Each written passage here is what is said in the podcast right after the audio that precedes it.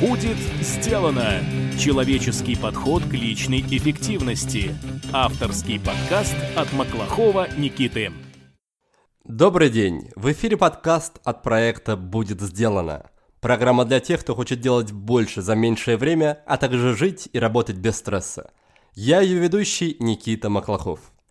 Сегодня у нас в гостях Максим Журилла, сооснователь спортивных проектов I Love Supersport и Iron Star – мы поговорим о том, что значит взять на себя ответственность за свою жизнь. Как ставить цели в масштабах целой страны.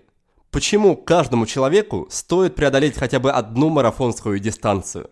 Обсудим, полезны или вредны для здоровья сверхнагрузки. А также узнаем, как объединить множество людей вокруг одной зажигательной идеи. Максим, привет. Да, привет, Никита. Всем привет. Максим, спасибо, что заглянул в гости. Начать нашу беседу я бы хотел с такого точечного момента из твоего прошлого. Насколько я знаю, ты работал в проекте Владимира Герасичева, который также был у нас гостем в подкасте, в его проекте Business Relations. Расскажи, что ты подчеркнул из взаимодействия с Владимиром, проходил ли ты его основной тренинг-контекст, и как, в принципе, менялась, если менялась твоя жизнь во время общения с Владимиром и во время работы в этом проекте?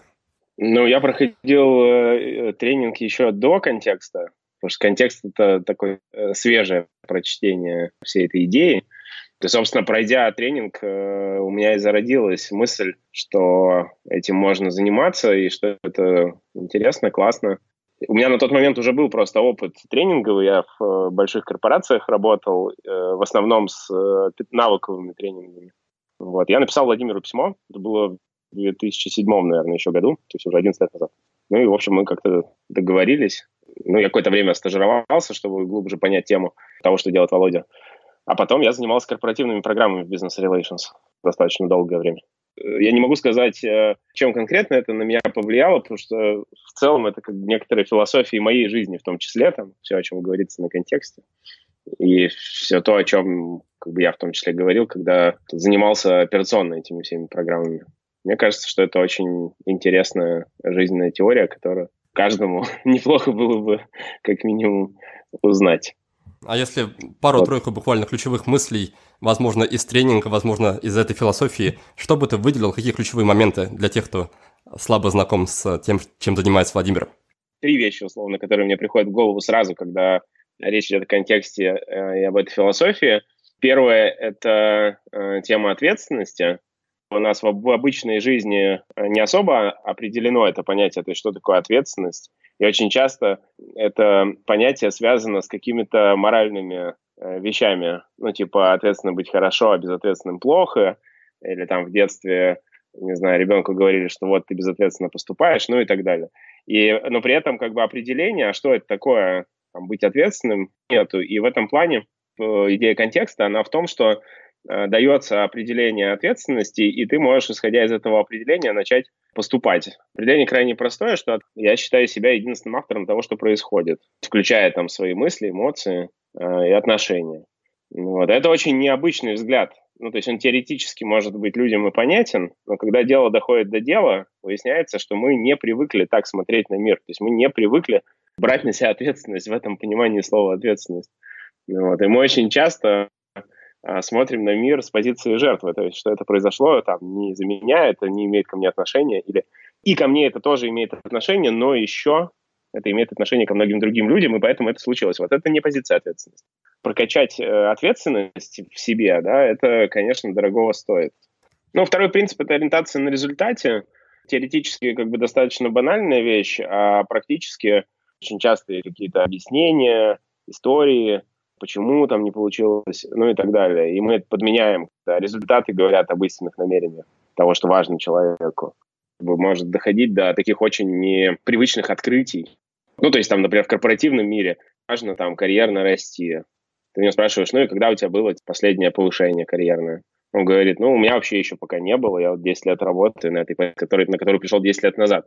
Ну, я ему говорю, что, знаешь, ну, значит, тебе не важно карьерно расти человек начинает сопротивляться, говорит, как не важно, важно. Я говорю, ну а на основании чего ты делаешь этот вывод?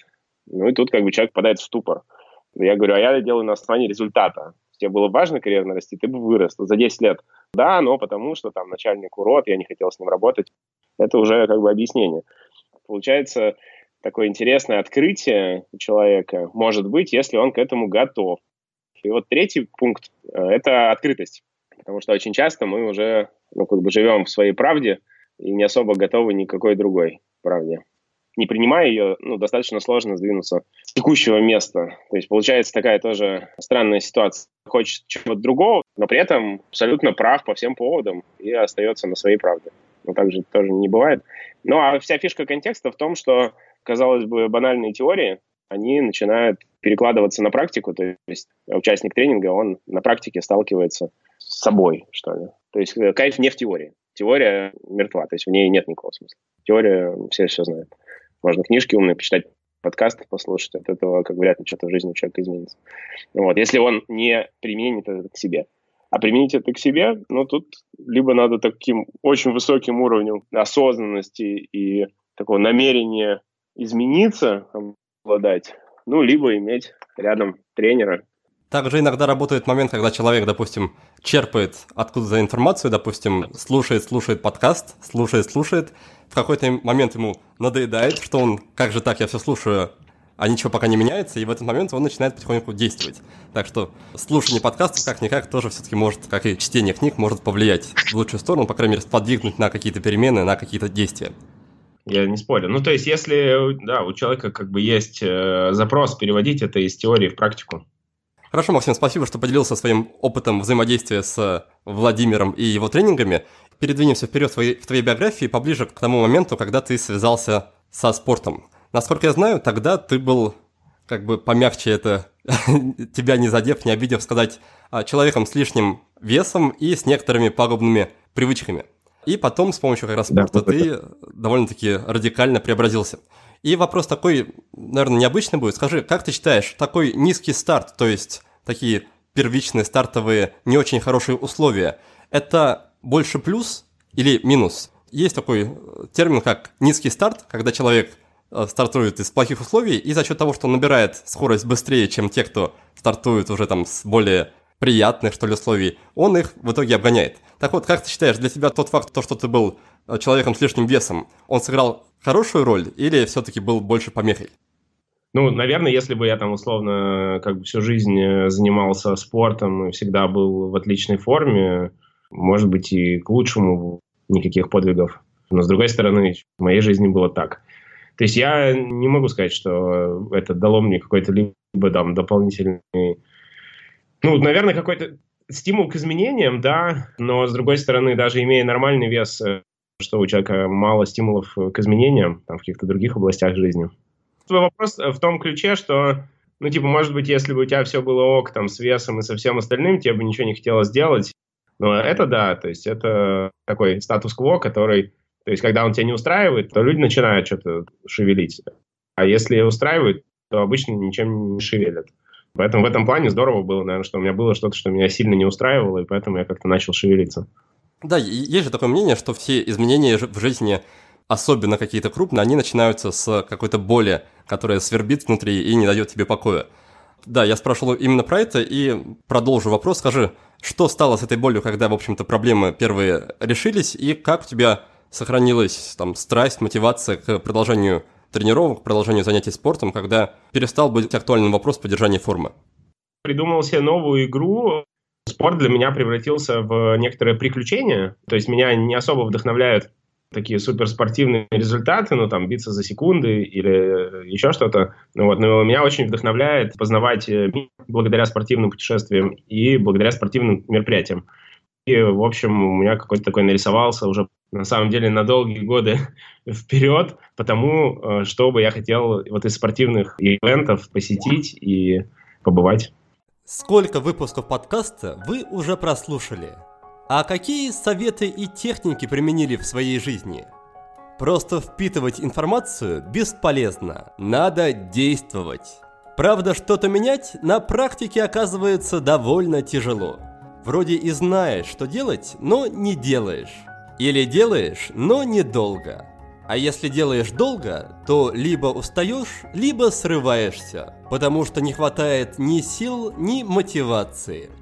Я сторонник другого подхода, более легкого, когда не надо с собой бороться и строить из себя супергероя. Я за то, чтобы менять свою жизнь маленькими шагами. Медленно, но верно. Так можно добиться гораздо большего и в работе, и вообще в любой сфере. Предлагаю вам протестировать этот подход и на собственном опыте убедиться, что он работает. Приглашаю вас пройти курс полезного действия. Это моя новая обучающая программа, которая разом закрывает все вопросы по личной эффективности и работе с привычками.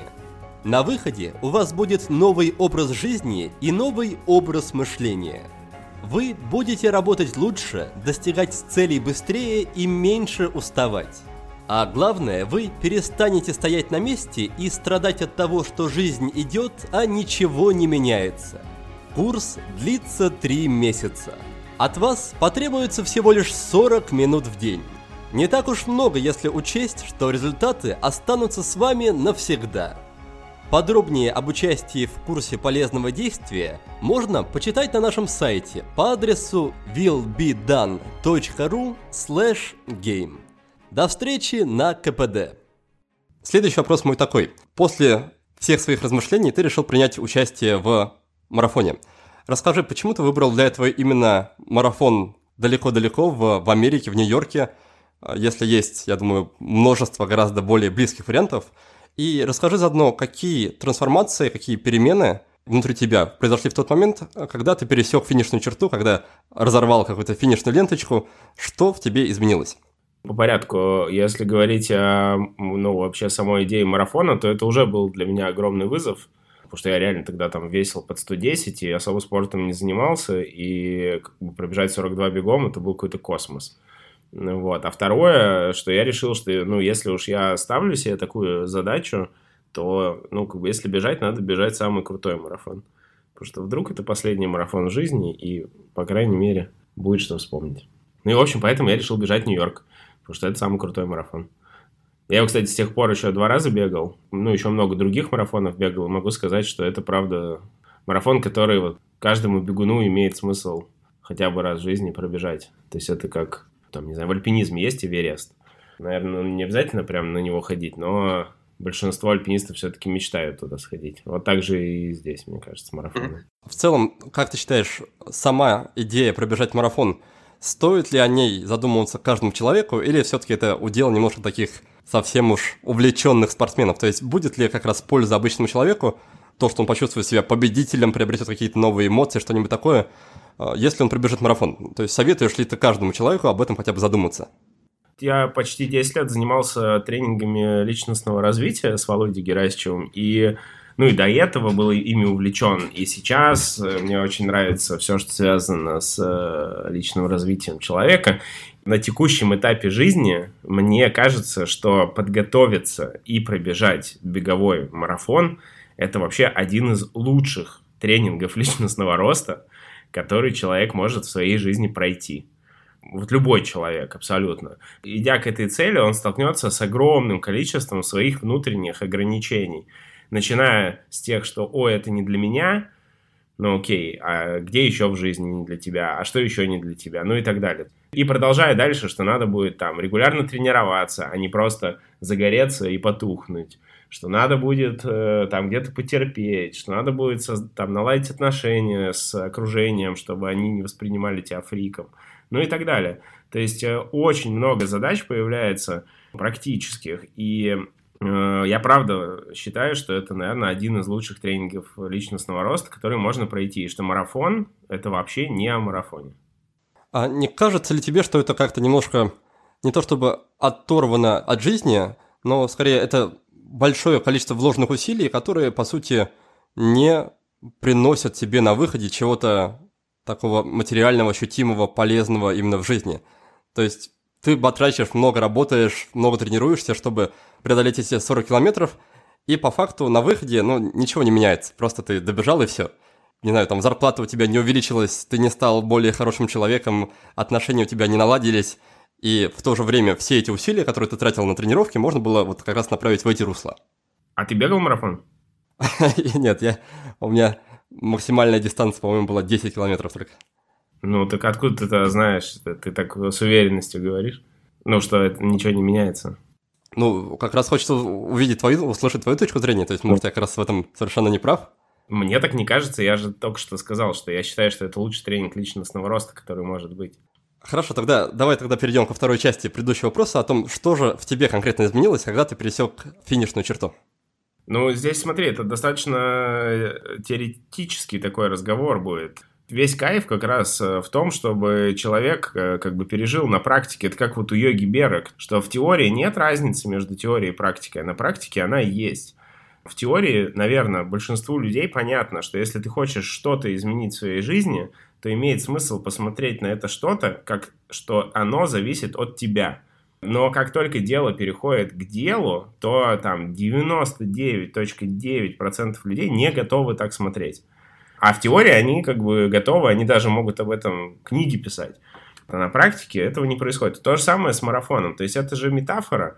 Ты тренируешься не для того, чтобы пробежать марафон. Ты как бы тренируешься для того, чтобы себя развивать. Ты тренируешься для того, чтобы понять какие-то свои ограничения и как бы перейти их. Разве это не может стоить как бы потраченных усилий? Мне кажется, что может. Вот. А все вот такие классические бенефиты, типа форму прийти, худеть и так далее, это просто как вишенка на торте. То есть это вообще не главное. Абсолютно. Хорошо, все-таки если говорить о тебе и о твоем первом финише, расскажи про впечатления, про эмоции, про трансформацию какую-то внутреннюю, что там происходило?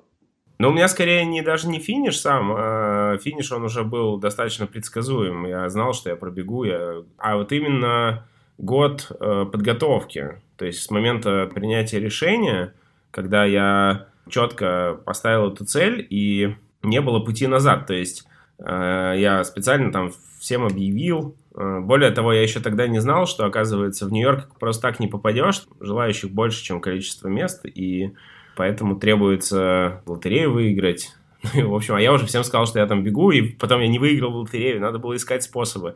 Но меня это научило тому, что, в принципе, какую бы цель ты ни ставил, если она тебе важна, то всегда можно найти способ. Просто когда-то нужно от чего-то отказаться, может быть, от своего комфорта или, не знаю, от того, как ты выглядишь там, в глазах других людей. Но а, способ найти можно.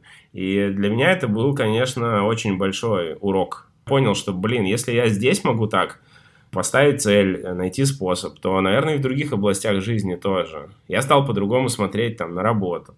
Критически посмотрел на то, а где я там упускаю возможности, как раз думая, что это невозможно и не ставя даже таких целей. Там много граней было, но вот это одна из них. Твоя ситуация, она была такая очень здоровая. То есть, как я понимаю, ты готовился к марафону заранее, очень все продумал, тренировался своевременно, четко и равномерно. Но очень часто в интернете встречаю ситуации, которые в моих глазах в некоторой степени дискредитируют и людей, которые это практикуют, и идею марафона. Я говорю о том, что кто-то загорается идеей пробежать марафон или преодолеть дистанцию Ironman – но вроде как уделять слишком много времени этому не хочется, поэтому они пару раз тренируются, потом пробегают на эгигей, то есть просто так на мотивации, на силе воли, и иногда угу. вполне добегают, не знаю, что с ними потом случается, но, в общем-то, цель выполнена, галочка поставлена, все вроде как довольны. И на твой взгляд, как не скатиться вот в это состояние, как не скатиться в халтурный подход по отношению к своей цели, что вроде с одной стороны ты закрыл, а с другой стороны вроде не напрягался особо? Я понял, да, вопрос. Но это же э, как бы отражение взглядов человека. То есть, если он так относится к марафону, то он, скорее всего, и к другим вещам в своей жизни подобным образом относится. И, может быть, если он, например, потом на марафоне, не знаю, с 15 километра по 42 будет идти пешком, потому что не сможет бежать, может быть, вот за эти там 27 километров ходьбы, и к нему как раз и придет осознание того, что, блин, я вот так живу свою жизнь на халяву, пытаясь какие-то штуки вписаться, как бы не прикладывая там должных усилий. И, может быть, это и будет для него тренингом, и он все поймет и переосмыслит. А может быть, нет, я не знаю. Ну, конечно, с точки зрения какого-то грамотного подхода, марафон требует минимум год тренировок. То есть, отвечая на твой вопрос, как минимум начать планировать э, за год и там за год регулярно тренироваться. Я, кстати, когда говорил о том, что про вот лучший тренинг личностного роста, то я сказал фразу, ты можешь ее даже потом в перемотке послушать, я очень хорошо отдаю себе отчет. Я сказал фразу «подготовиться и пробежать марафон». То есть не просто пробежать марафон, а подготовиться и пробежать марафон. Потому что я с тобой абсолютно согласен, что решить сегодня и завтра побежать мало смысла. В этом больше отражение подходов человека. Ладно, хорошо, спасибо, что прояснил этот момент. А расскажи, пожалуйста, какое соревнование, я знаю, что за твоими плечами уже огромное количество, какое соревнование, забег, триатлон, может быть, э, был для тебя самым или сложным, или по эмоциям каким-то наиболее затратным? Что там происходило и как ты в итоге из этого всего выбирался или добирался до конца? Мне очень понравился Норсман, это норвежский Ironman по какому-то своему такому приключенческому духу. То есть это не особо competition, это больше такой competition с собой. Там немного участников, 250 человек. Э, уникальная гонка, она из точки в точку. То есть ты стартуешь э, в воде с корабля, плывешь к берегу, потом едешь на велике э, в соседний регион, и потом еще бежишь и финишируешь на высокой горе. И расстояние между стартом и финишем 226 километров. Вот все это делается за день. И э, меня, например, поразило, что организаторы этой гонки, они за неделю до старта сами проходят эту дистанцию. Ну, по желанию, но примерно половина команды, они сами проходят эту дистанцию, тем самым показывая, что это возможно, нам самим это тоже нравится. В общем, у меня какое-то прям очень э, теплое ощущение от этого мероприятия. Для меня лично в этом и есть э, любительский спорт. То есть, что это вызов, который люди бросают сами себе – некоторое такое взаимодействие с разными стихиями и с природой в компании небезразличных к этому людей. Так, ну это ты, видимо, описал свой любимый, самый фаворитный дистанцию. А что было самым сложным, труднопреодолимым и там, где ты думал, что пора уже сдаться? Ну, у меня, честно говоря, вот э, такого прям не было. Ну, у меня на каждой гонке какой-то длинный приходит мысль, что типа нафига оно мне все надо, если бы я мог жить нормальной просто жизнью, как живут люди. Но после финиша все, мысли уходят эти. Ну, то есть такого, чтобы я прям хотел сдаться, у меня не было, если честно. А где у тебя пролегает грань между отношением к забегу, что эгегей, будет, наверное, трудно, но весело, и другой крайностью, когда ты понимаешь, что это уже может быть э, опасно для здоровья и жизни. Да, приведу пример. Э, гость нашего подкаста, другой Юрий Белоноченко, он бегал в пустыне. Ну, со стороны это звучит уже как немножко так, ну, ненормальное что-то. То есть здоровье это точно явно не прибавит, если добежишь живой, уже хорошо. Так вот, где для тебя пролегает эта грань? Как ты определяешь, что стоит вписаться, а может быть нет? Может быть лучше поберечь себя от этого? Здоровье, кстати, не прибавит, это очень спорный тезис. Мне кажется, это одна из самых больших иллюзий по поводу здоровья, в которых э, живут люди. Ну, что типа не надо сильно напрягаться, потому что это вредно. А на самом деле единственное, что челленджит твое тело к собственному закаливанию, ну, то есть к тому, чтобы оно становилось сильнее, это напряг. Поэтому если ты не даешь как бы должного напряга, то оно становится только слабее. Ты ведь согласен с, с тем, что важен регулярный примерно на одном уровне напряг на, на, на протяжении какого-то стабильного, или там, на протяжении какого-то длительного времени, чтобы тело привыкло и адаптировалось. А какие-то сверх-супер напряги, которые на грани жизни и смерти, это, ну, наверное, не всегда полезно. Ну, я не согласен. Ну, как бы ежедневный, регулярный, одинаковый напряг, он очень быстро перестанет быть полезным, потому что тело адаптируется очень быстро к нагрузке. Прогрессивный, прогресс... я имел в виду прогрессивный, то есть возрастающий по нагрузке постепенно. Да, но ты же не можешь его постоянно возрастать, то есть иначе за годы накопится такое возрастание, что тебе надо будет, не знаю, вокруг Земли бежать э, на какой-то тренировке. Что делать? Но все-таки как, по-твоему, может быть полезно для здоровья забег пятидневный на 200 километров в пустыне? Ну вот как раз таким образом, что те, кто там участвует, они постепенно напряг набирают, э, они же не туда, не с улицы приходят, то есть они тренируются все.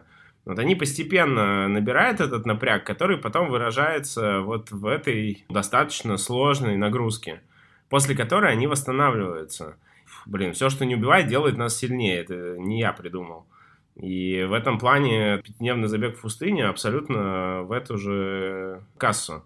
То есть даже если это какой-то стресс, э, ну, экстремальный для организма, но ничего страшного, организм умеет восстанавливаться. Более того, после таких стрессов он восстанавливается на новом уровне, у него уже появляется память о том, что такие стрессы возможны, он ну, как бы умеет к ним адаптироваться. В противовес к этому, ну, может, я несколько утрирую, да, но если человека положить там на перину и сдувать с него э, падающие ворсинки, то а другой в пустыне бегает, еще неизвестно, как бы, кто из них дольше проживет и у кого из них лучше здоровье. Вообще известно, там, у того, кто бегает в пустыне. Поэтому тут я как бы не считаю, что это какие-то несовместимые с жизнью вещи. Более того, считаю их полезными достаточно. Ладно, это интересный момент, потому что, мне кажется, как раз все, ну не то чтобы критики, но все сторонние наблюдатели как раз в один голос заявляют о том, что бегать это хорошо, по чуть-чуть бегать еще лучше, регулярно бегать вообще здорово, но какие-нибудь марафоны, триатлоны и так далее, это уже немножко больше про какие-то слишком такие пристрастия, какие-то зависимости от бега, чем про здоровье. Ну, это же такой очень обывательский подход. То есть, чего его даже комментировать? Хорошо, а ты чуть раньше сказал, что бывают моменты, когда ты бежишь дистанцию и думаешь о том, что лучше бы тебе не бежать в этот момент дистанцию, а сидеть где-нибудь попивать там какой-нибудь мохито. Расскажи, как ты в это время строишь с собой диалог, то есть как себя уговариваешь, договариваешься с тобой не сдаваться, продолжать бежать или продолжать тренироваться каждый день, когда не очень хочется. То есть какие у тебя в этом плане есть, ну, не то чтобы трюки, но методы работы с самим собой?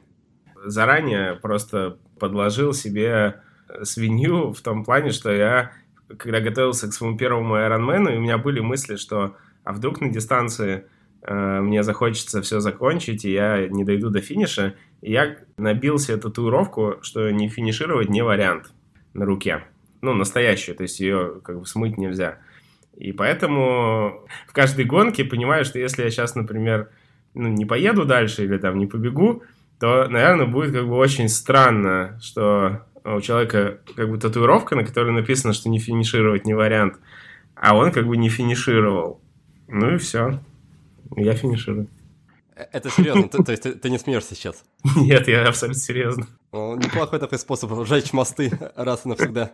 Да, и все, я теперь реально каждый раз, я, если что, я думаю, блин, ну это будет просто какой-то epic fail, если я ну, не финиширую. То есть, ну, даже, ну, окей, там, не так много людей знает, что у меня есть эта татуировка. Но я же, ну, как бы с собой-то никуда не денусь, я же буду спать э, с этой татуировкой, зная, что она есть, зная, что я не финишировал. Пока я держусь. Надо сказать, что это первый раз такой совет от гостей подкаста. Я возьму на заметку, спасибо.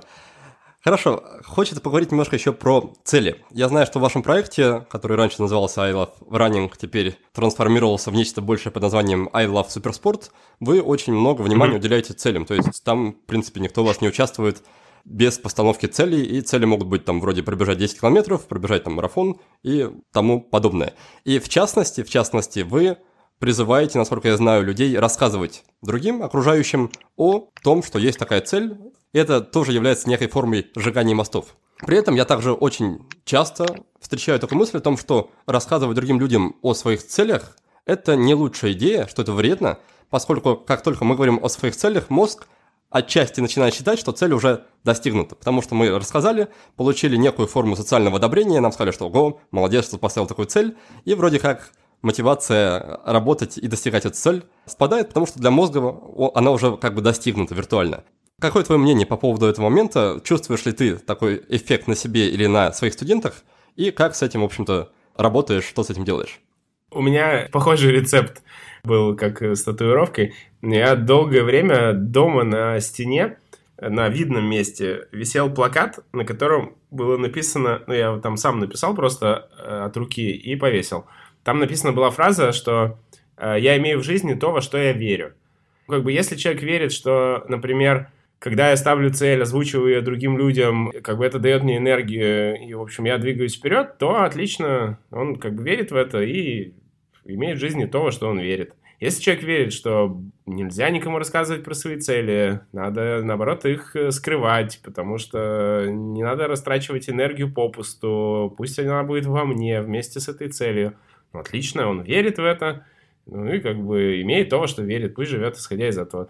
Ну, не уверен, что есть какой-то правильный формат. Ты имеешь то, во что ты веришь. Я вот верю в то, что целями нужно делиться. И все. И поэтому я предлагаю людям эту идею. Верил бы в другую, предлагал бы другую. Хорошо, есть еще один момент, за который излишнюю концентрацию на целях тоже отчасти критикуют. Момент заключается в следующем. Если ставишь цель, если начинаешь о ней много думать и обращать на нее внимание, то перестаешь обращать внимание на процесс. То есть перестаешь получать удовольствие от тренировок, да, если раньше ты бегал просто потому, что тебе нравится бегать, то сейчас ты бегаешь, чтобы пробежать марафон. Получается, что внутренняя мотивация меняется на внешнюю. И это, наверное, не очень хорошо, потому что, опять-таки, процесс, точнее, удовольствие от процесса будет гораздо меньше. Так вот, зачем превращать все это дело в, то есть все тренировки в некую форму второй работы, где ты тоже ставишь цель и идешь к ней, почему бы просто не получать удовольствие больше от процесса и не так сильно концентрироваться на результате там в виде преодоленных марафонов? Слушай, ну ты э, вот сейчас э, столько утверждений сделал э, в этом вопросе. Пойми меня правильно, я, я, я не пытаюсь тут изображать пророка, скорее это просто тезисы, с которыми я сталкивался, с некоторыми из них я сам согласен, и поэтому просто хочется узнать, как ты сам на это смотришь, как это проявляется в твоей жизни, и, возможно, да, возможно, ты их сходу опровергнешь все, просто аргументировав. Не, ну смотри, я их э, точно не опровергну, то есть э, ты сказал, что если человек фокусируется на цели, то он перестает получать удовольствие от процесса. Правильно? Да, да. Ты уверен, что это так? Я замечаю это часто, в том числе в своей жизни. Окей, ну а, а, а замечал ли ты примеры, когда это было не так, что человек мог быть сфокусирован на цели, но при этом получал удовольствие от процесса? Ну, скажем так, он мог получать удовольствие от процесса, но по сравнению с тем, когда он не ставил цель, этого удовольствия становится чуть меньше. Всегда. Ну, я понимаю, к чему ты ведешь. В моем, да, в моей картине мира, да, да. То есть всегда, когда человек ставит цели, он всегда не будет получать удовольствие от процесса. Я думаю, да, да. Тебе не кажется, что это такой спорный тезис? Спорный, поэтому, да, поэтому я и спрашиваю тебя и хочу узнать, как это выглядит в твоей жизни, и если это опровергается, то каким образом это опровергается? Ты делаешь утверждение, по моим ощущениям, даже ты сам в него не веришь. Ну, по крайней мере, по твоей реакции на, э, на мои вопросы.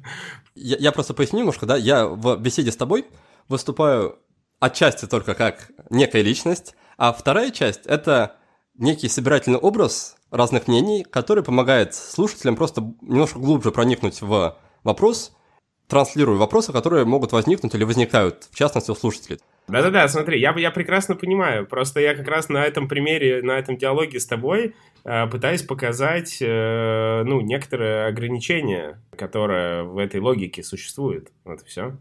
Логика, что э, когда человек э, ставит цель, то он всегда получает меньше удовольствия от процесса, ну, она имеет некоторые ограничения. Могу просто да, привести совсем близкий пример из своей жизни, как раз из подкаста, допустим. Когда uh-huh. у меня нет цели записывать подкаст, например, регулярно, или там записать 100 выпусков, я записываю их под настроение, я не тороплюсь, не спешу, изучаю материал, и, в принципе, ну, мне нормально, кайфово. Когда у меня mm-hmm. есть цель делать выпуски регулярно, у меня появляется некий дополнительный стресс, потому что я могу не успеть, и из-за mm-hmm. этого, в общем-то, стресс да, влечет некую спешку, я получаю результат, потому что я вкладываюсь в это, но этот результат мне стоит уже гораздо больше, и из-за вот этой гонки как раз гонки к цели, удовольствие от процесса меньше. Тут уже больше именно внешней мотивации, что нужно успеть срок. А ты можешь ставить цель просто меньшее количество подкастов э, и получать удовольствие от процесса? То есть, может быть, дело да, не могу, в том, что например... ты ставишь цель, а дело в той цели, которую ты ставишь? Ну, допустим, но если человек поставил цель пробежать марафон, он, наверное, не, не может себе уже сказать, что так, ладно, я понял, что это три тренировки в день для меня многовато, я буду тренироваться один раз в месяц, и посмотрим, как я пробегу марафон. Так же не сработает, верно? Если он поставил цель э, «я пробегу марафон через год», то он может очень комфортно начать тренироваться и абсолютно продолжать получать удовольствие от процесса бега, если там ему этот процесс нравится. А если он поставил э, цель пробежать марафон в следующее воскресенье, ну, тогда, наверное, сложно получить удовольствие от процесса. Ну, и то можно. Это знаешь, как есть мантра марафонца, она очень прикольная и сюда тоже ложится. Она звучит так, что боль неизбежна, а страдание – это выбор каждого. Мне кажется, что к нашей вот этой дискуссии абсолютно такое же отношение имеет, что ставишь ты цель прекрасно, а получаешь или не получаешь ты удовольствие от процесса, это уже как бы к тебе вопрос. То есть можно получать удовольствие от процесса, а можно не получать удовольствие от процесса. К процессу это как бы отношения не имеет. Вот можно поставить цель и, и получать удовольствие от того, что ты больше успеваешь, от того, что ты делаешь какие-то крутые штуки, а, от того, что у тебя много энергии, э, сил, ну и так далее. Можно не получать от этого удовольствия. Ну, то есть это вопрос как бы личного выбора человека. Снова мы вернулись к тезису про личную ответственность и про то, что имеешь то, что тебе важно, да? То есть ты считаешь, что если человек не получает удовольствие от процесса, ему важно не получать удовольствие от процесса. Ну, конечно. По традиции сделаем паузу и подведем промежуточные итоги нашего разговора. Для начала Максим сформулировал три основных принципа, которые он вынес из обучения у Владимира Герасичева. Принципы звучат так. Взять на себя ответственность за свою жизнь, делать выводы о своих намерениях по результатам и быть открытым для разных точек зрения. Далее мы переключились на основную тему выпуска – тему спорта. Чтобы приобщиться к спорту, нужен стимул. Им может стать, например, желание поправить вес или здоровье. Когда эти проблемы решатся, найдите более весомую причину для тренировок. Например, вас могут вдохновлять победы на соревнованиях или возможность открывать мир благодаря поездкам на них. Если же вы хотите играть по-крупному, как Максим, то запишитесь на какой-нибудь крутой марафон. Мой гость называет марафонскую дистанцию лучшим тренингом личностного роста – когда вы пройдете это испытание, ваши личные границы расширятся, и вы поймете, что способны на большее. Пробежать марафон достаточно сложно, но подготовиться не легче. Как вы относитесь к процессу подготовки, так вы, скорее всего, относитесь и к другим проектам в своей жизни. Можно отлынивать от тренировок, а потом бежать на авось. Но лучше подойти к делу серьезно и приучить себя к регулярным занятиям. Максим считает, что интенсивная нагрузка, такая как марафон, не опасна для здоровья. По его словам, все ровным счетом наоборот. Благодаря стрессу организм укрепляется, а тело становится сильнее. Напоследок мы еще раз обсудили вопрос мотивации. Чтобы не сойти с дистанции еще до старта, Максим советует сделать публичное заявление о том, что вы собираетесь бежать. Озвучив свою цель, сосредоточьтесь, но и не забывайте получать удовольствие по пути к ней. Мы с Максимом пришли к выводу, что удовольствие – это вопрос личного выбора, так же, как и ответственность за свои поступки. Попробуем перейти к менее спорной теме.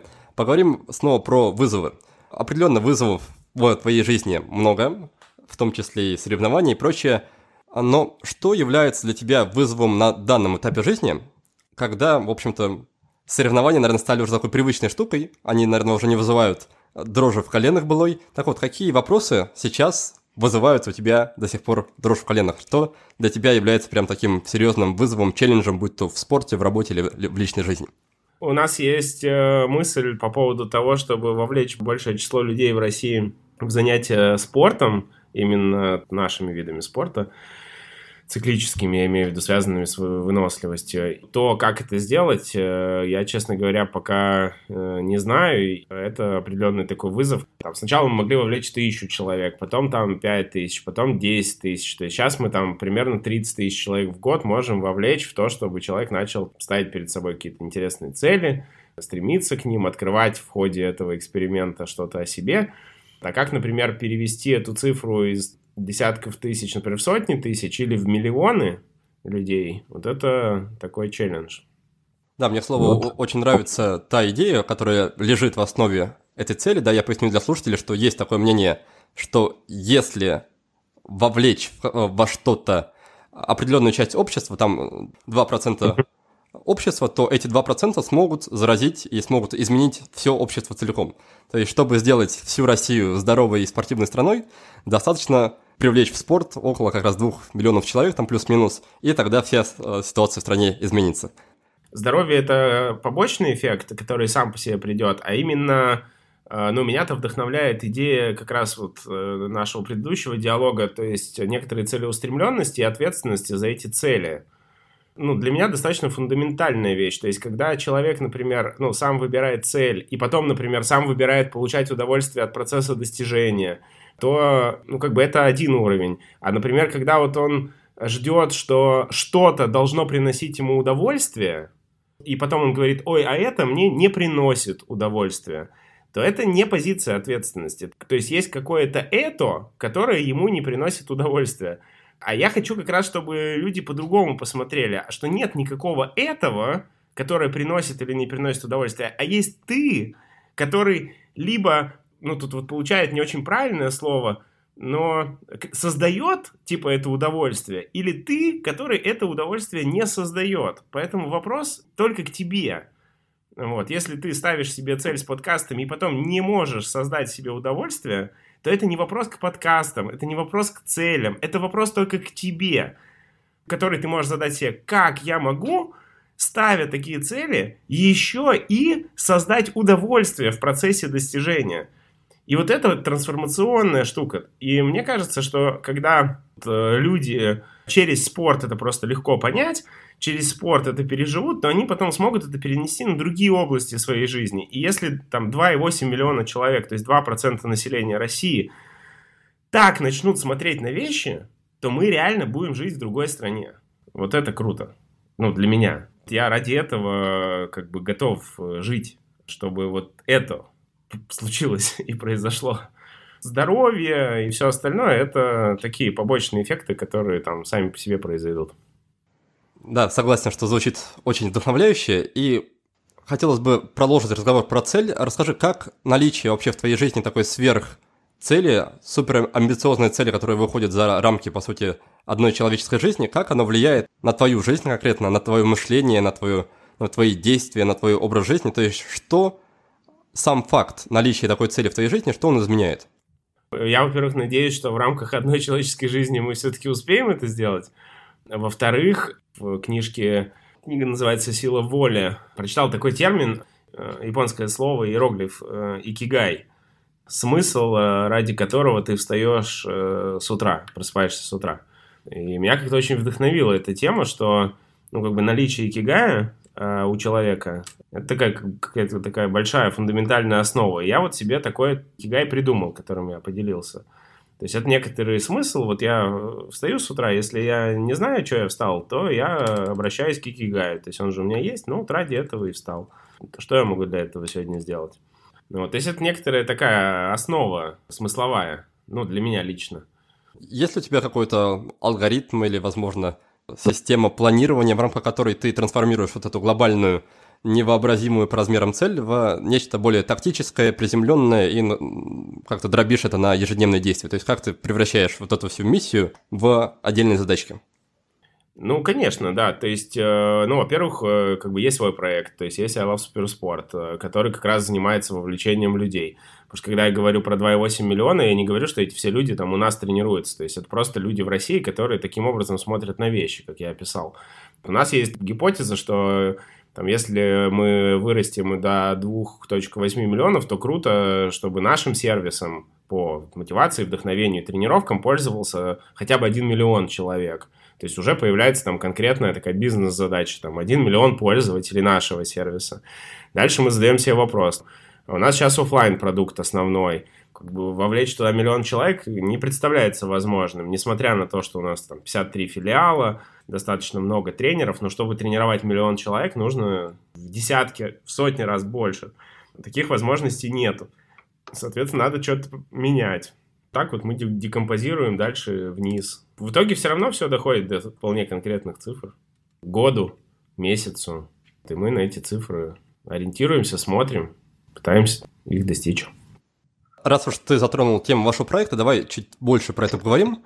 А, я, когда готовился к интервью и смотрел твои интервью, твои беседы а, двух-трехлетней давности, а, в тот момент у вас было там буквально пять угу. филиалов, возможно, в городах России. Вот сейчас, как я понимаю, угу. это большой международный проект, который там включает десятки, если не сотни городов по всему миру. Как произошел такой резкий скачок за эти пару лет? Как вы там с пяти городов до 50 выросли, то есть в 10 раз?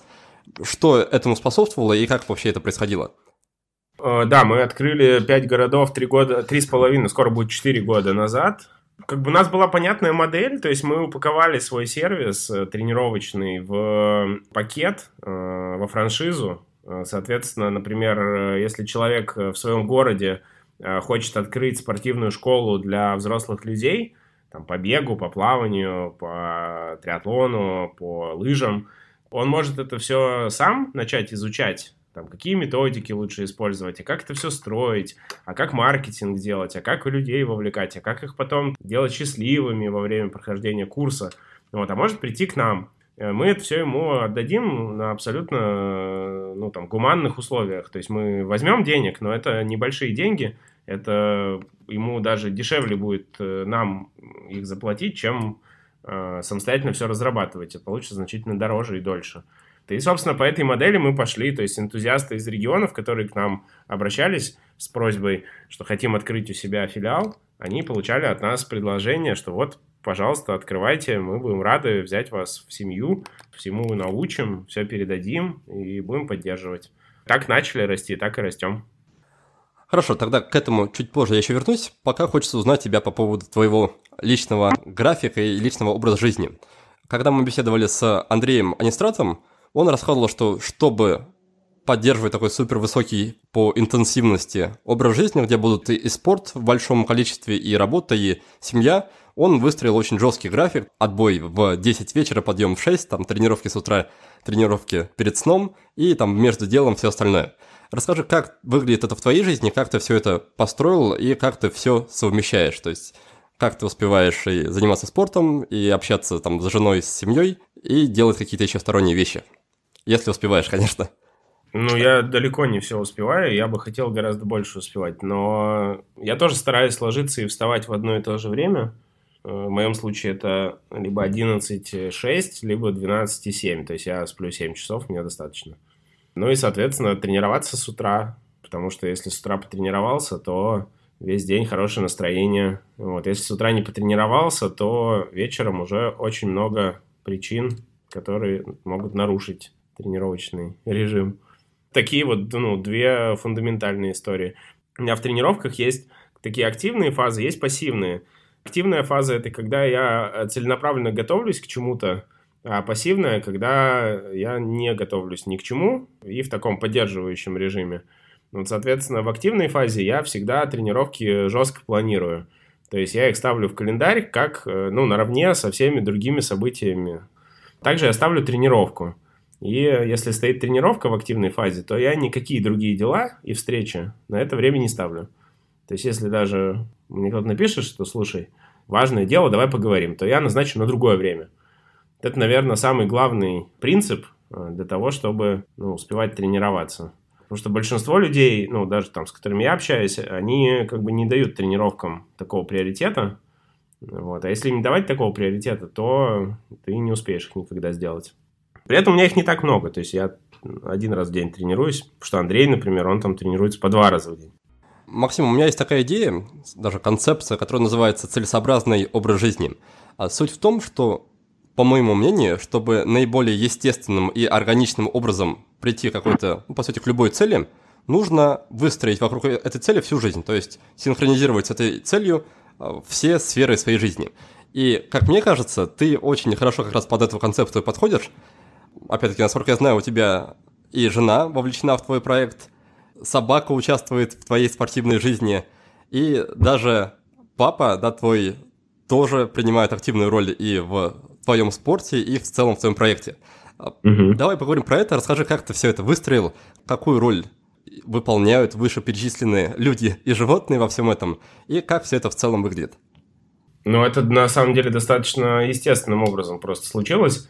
Э, я занимаюсь тем, чем э, мне самому э, по кайфу интересно заниматься. Ну, окружающие люди и близкие, ну, если им интересно, они присоединяются. Поэтому там жена управляет компанией, она CEO. Ну, вот, ей это тоже все очень интересно, и очень близок спорт. Она сама им занимается и бегает, и делает триатлоны. И, ну, Ира, кстати, была CEO контекста у Герасичева. Мы с ней давно знакомы. Тут не было никаких вопросов. Папа, ну, он пловец и профессиональный тренер по плаванию. Просто после юности и образования этого спортивного он занимался абсолютно другими вещами, а потом вот как-то я его вовлек обратно вернуться в там, спорт, потому что он тоже ему нравится. Я приехал вдохновленный из Америки с курса Total Immersion по плаванию от Терри Лафлина. Это такая методика, достаточно популярная. Э, меня она просто невероятным образом вдохновила. То есть очень структурированная методика о том, как э, взрослого человека научить правильно плавать кролем.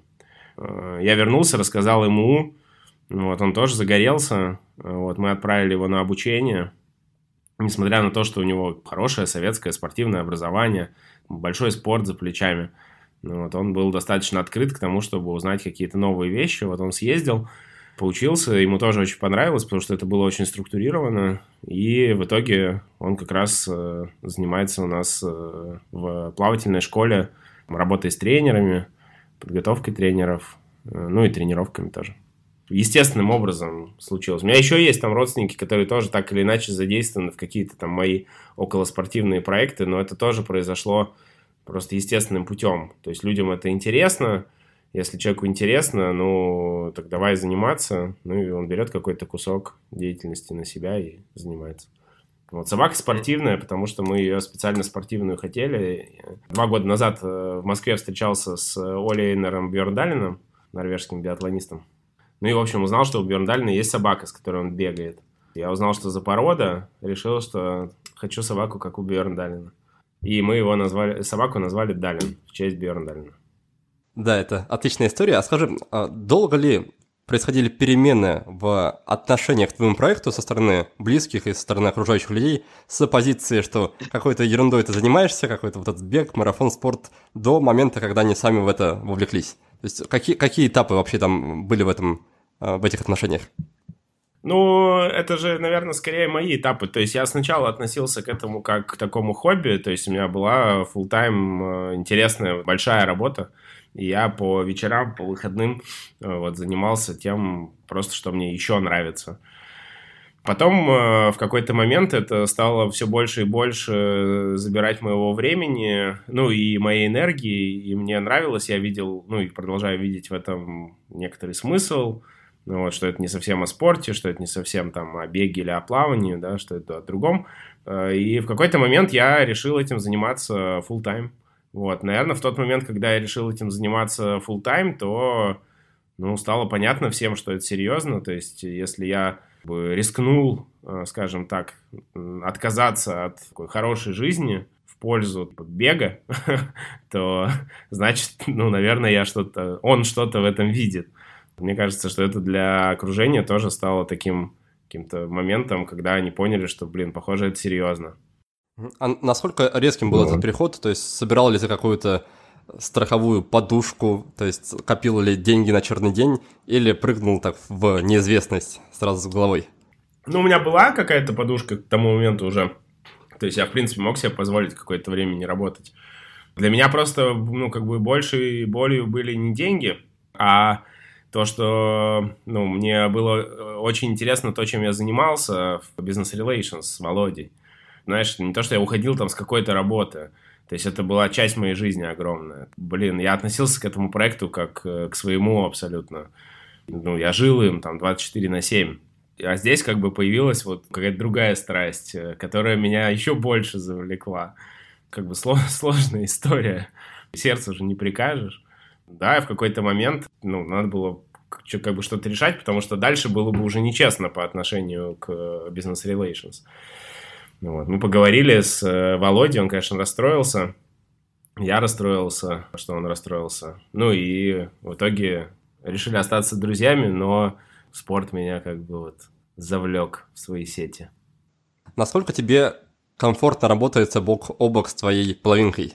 Делаете ли вы что-то, чтобы друг на друга не ругаться? То есть, если какие-то у вас принятые правила взаимодействия в рабочее, во внерабочее время, и делаете ли что-то, чтобы друг другу просто не, не надоесть за рабочий день, и чтобы вечером встретиться и, в общем-то, продолжить общение на хороших, теплых нотах?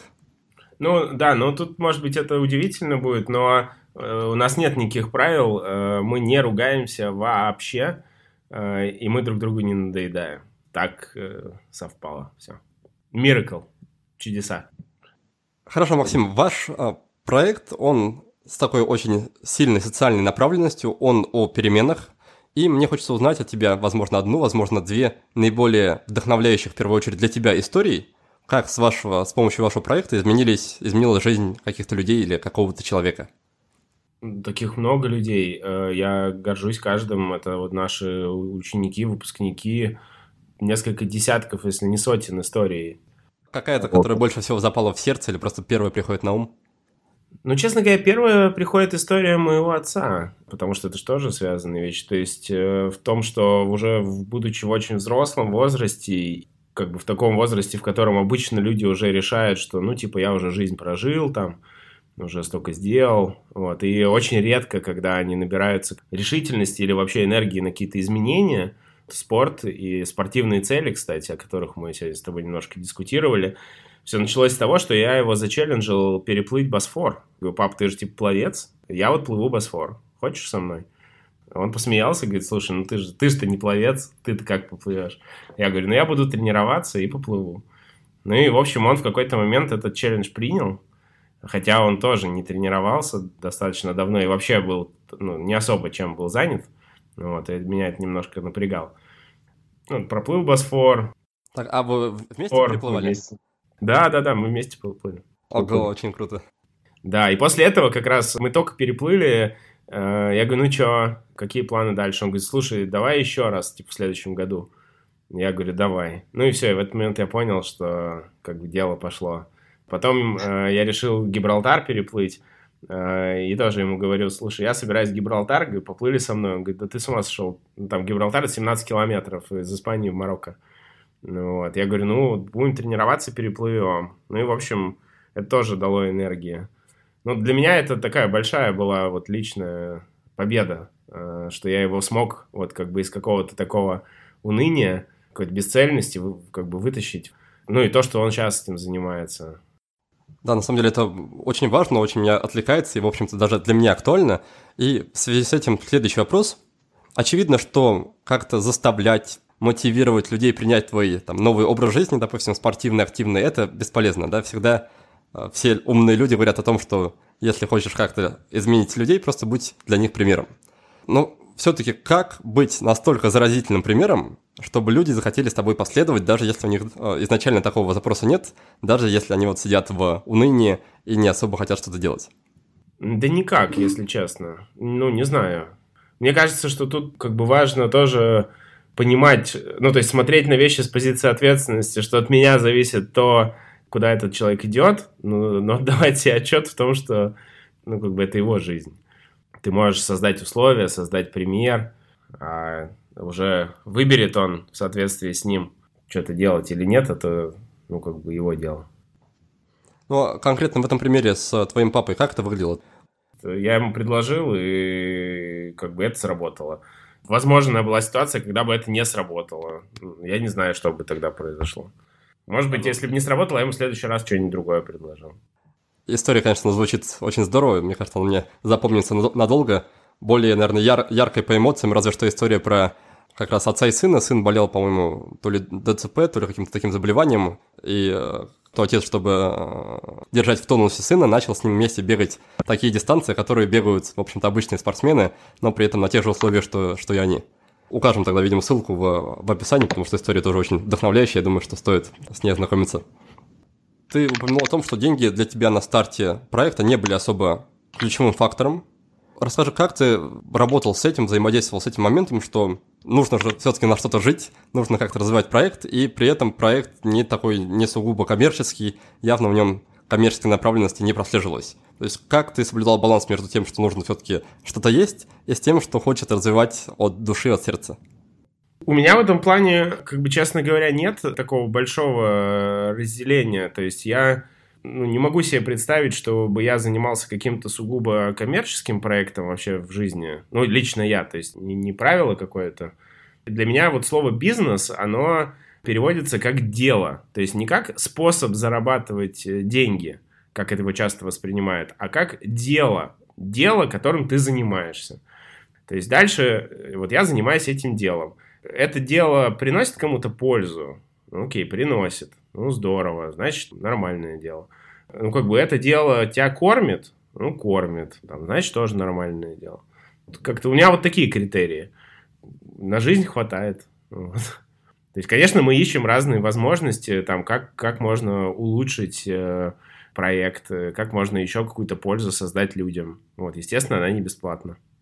Ну, то есть у меня как бы вот с этим вообще нету никаких э, внутренних, ну, каких-то противоречий или чего-то еще. То есть я там об этом мы часто раньше особенно дискутировали с людьми, там люди говорили, что вот, ну, типа, если это там польза для общества, делайте бесплатно.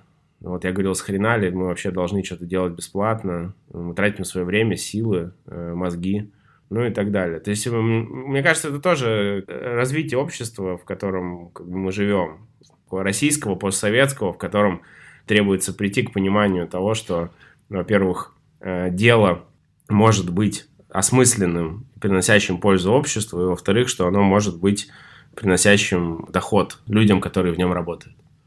Да, правда, тут мой вопрос был не столько в том, как, как на это будут реагировать, например, окружающие, а как самому просто правильно расставить акценты. Потому что если, ну, часто бывает, что если человек занимается там любимым делом, которое выросло из хобби, он просто не, недостаточно много уделяет внимания именно каким-то коммерческим вопросам, недостаточно четко ставит это вот на денежные рельсы, в итоге просто ну, не, неоткуда брать силы, средства и ресурсы на поддержание этого дела, потому что ты не подумал о деньгах заранее. Ну да, надо подумать о деньгах заранее. Вот, собственно, рецепт. Мы подумали, то есть э, мы когда запустили первую группу в I Running, то мы свели, ну то есть э, мы понимали все затраты, которые у нас будут, и мы свели бюджет в ноль, то есть мы сделали такую цену, которая полностью компенсирует все э, затраты. Но мы не учли э, свои затраты, то есть э, своего времени, сил, энергии и так далее. Поэтому, начиная со второй группы, мы чуть подняли цену, вложив туда уже какой-то профит, который компенсирует наши, как основателей, как драйверов э, этого всего процесса людей. Поэтому это очень важно на старте. Честно посмотреть на вещи, что надо учесть. Перед рубрикой «5 в одном» я по традиции сделаю короткое финальное резюме. Во второй части беседы мы с Максимом обсуждали его сверхидею. Она заключается в том, чтобы привлечь к занятиям спорта 2% населения России. По расчетам социологов, этого будет достаточно, чтобы полностью изменить образ мышления всех людей в стране и приобщить все население к здоровому образу жизни. При этом смысл идеи не только в выздоровлении нации – Максим уверен, что спорт – это самый эффективный способ научить людей быть ответственными и целеустремленными. Если все станут такими, то и наша страна гарантированно выйдет на новый уровень. А начинать нужно, как обычно, с себя. Например, с того, чтобы заняться спортом на регулярной основе. Для этого первым делом забронируйте время для тренировок в своем расписании. Причем желательно ставить их на утро. Очень здорово, если ваши близкие поддерживают вас и разделяют ваши идеи. Тогда основные сферы жизни выстраиваются вокруг общих целей. Но чтобы другие люди прониклись и последовали за вами, вы сами должны относиться к своим проектам и занятиям со всей любовью и со страстью. Мы с Максимом призываем каждого из вас, дорогие слушатели, войти в те самые 2% активных и целеустремленных людей, и стать прекрасным, заразительным примером для всех остальных. Ладно, Максим, тогда давай постепенно переходить к нашей финальной рубрике. Время уже поджимает, я так понимаю. Финальная рубрика состоит да. из пяти вопросов, и первый вопрос касается книги. Посоветуй, пожалуйста, для меня и для наших слушателей такую книгу, которую ты считаешь оказала на тебя сильное влияние, привела к каким-то переменам. Ну, это книга «Сын человеческий» Александра Меня. Евангелие, то есть Новый Завет в таком доступном изложении, вот, вплетенный в исторический контекст того времени. Очень интересно. Тогда пункт номер два, он про привычку. Такая привычка, которая есть в твоей жизни и которую ты бы не променял ни на что другое. Если бы все привычки остальные исчезли, ты бы оставил именно эту.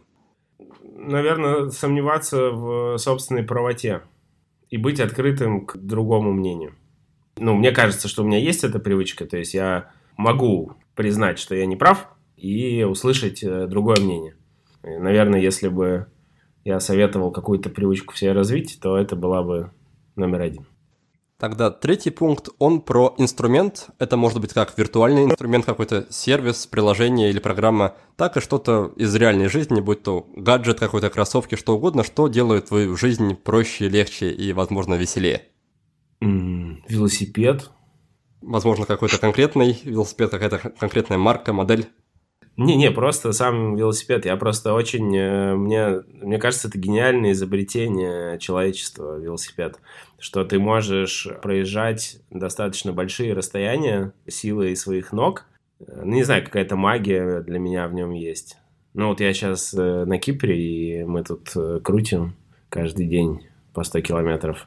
То есть можно гору заехать на велосипеде куда-то далеко. То есть туда, например, дойти невозможно. Ну, до- ну, долго очень идти. А на велике можно заехать. Четвертый пункт, он про вопрос. Такой вопрос, который ты бы посоветовал задавать людям, самим себе, если они хотят прийти к каким-то открытиям, озарениям, каким-то внутренним переменам. Тот вопрос, который нужно задавать себе самому почаще. Ну, он достаточно банальный. Это вопрос, а что если это не так? И тогда последний, пятый пункт, он про фильм, и критерии примерно такие же, что и с книгой. Мне очень нравится фильм э, «Народ против Ларри Флинта». Мне кажется, это крутое кино. Максим, спасибо за ответы. И в конце каждой беседы я оставляю нашим гостям немножко времени, чтобы они могли рассказать о том, где наши слушатели могут их найти и куда гости хотели бы направить наших слушателей, чтобы они познакомились с деятельностью гостей, мероприятиями и так далее. Куда бы ты хотел направить наших слушателей? Ну, найти меня проще всего в социальных сетях. Это Facebook и Instagram. Если там написать Максим Журила, то безошибочно вы меня найдете. А если мы говорим про то, куда бы я пригласил э, слушателей, то я бы пригласил в, тренировки, то есть в I Love Supersport, это либо I Love Running, I Love Swimming, ну, то есть пять видов спорта у нас, бег, плавание, велоспорт, триатлон, беговые лыжи. Тренировки по этим видам спорта, классные методики, правильные подходы. 53 города мира, где можно заниматься. А второе, это пригласил бы принять участие в стартах по триатлону Iron Star, э, который проходит в Москве, Завидово, Казани и Сочи в течение всего года. На этом будем уже с тобой прощаться. Спасибо большое за уделенное время и за интересную беседу. Спасибо всем, кто нас сегодня слушал. Успехов и до новых встреч. А в следующем выпуске к нам в гости придет Эльнара Петрова, владелец агентства экспертного маркетинга Next Media, создатель онлайн-курса «Школа SMM-специалиста», автор подкаста SMM без котиков, жена Андрея и мама Мирославы.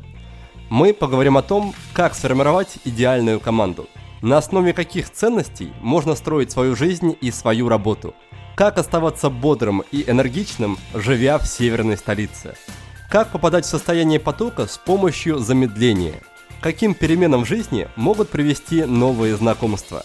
Я же прощаюсь с вами до следующей субботы. Успехов! Вы прослушали очередной выпуск подкаста от проекта «Будет сделано». Чтобы вы могли извлечь из него еще больше пользы, я оформил для вас специальные бонусные документы.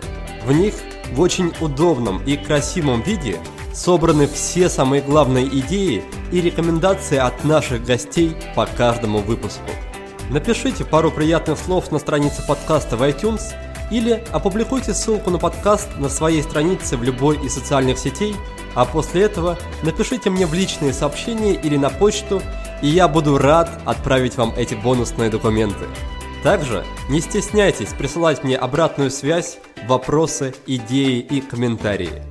А я, в свою очередь, приложу все усилия к тому, чтобы каждый выпуск был интереснее и насыщеннее предыдущего. Оставайтесь с нами, и все самое важное в жизни будет сделано.